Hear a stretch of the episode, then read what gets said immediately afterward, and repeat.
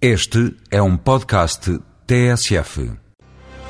Na edição do Voz Europa, o Eurodeputado Carlos Coelho esclarece que a cidadania europeia é um complemento das cidadanias nacionais. A cidadania europeia não é um fenómeno de substituição da cidadania nacional. Isto é, não há nenhum processo de adquirir a cidadania europeia que não seja através da cidadania eh, nacional. Ou seja, uma pessoa, a partir do momento que é português, é também cidadão europeu. A partir do momento que é francês, é também cidadão europeu. A partir do momento que é espanhol, é também cidadão europeu. Mas não pode ser cidadão europeu sem ter a cidadania de algum Estado-membro da União. É nesse sentido que nós falamos, em termos técnicos, de cidadania europeia é uma cidadania complementar, não substitutiva.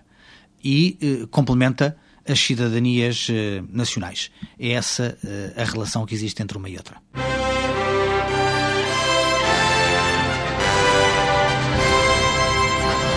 Voz Europa agora, o Jornal dos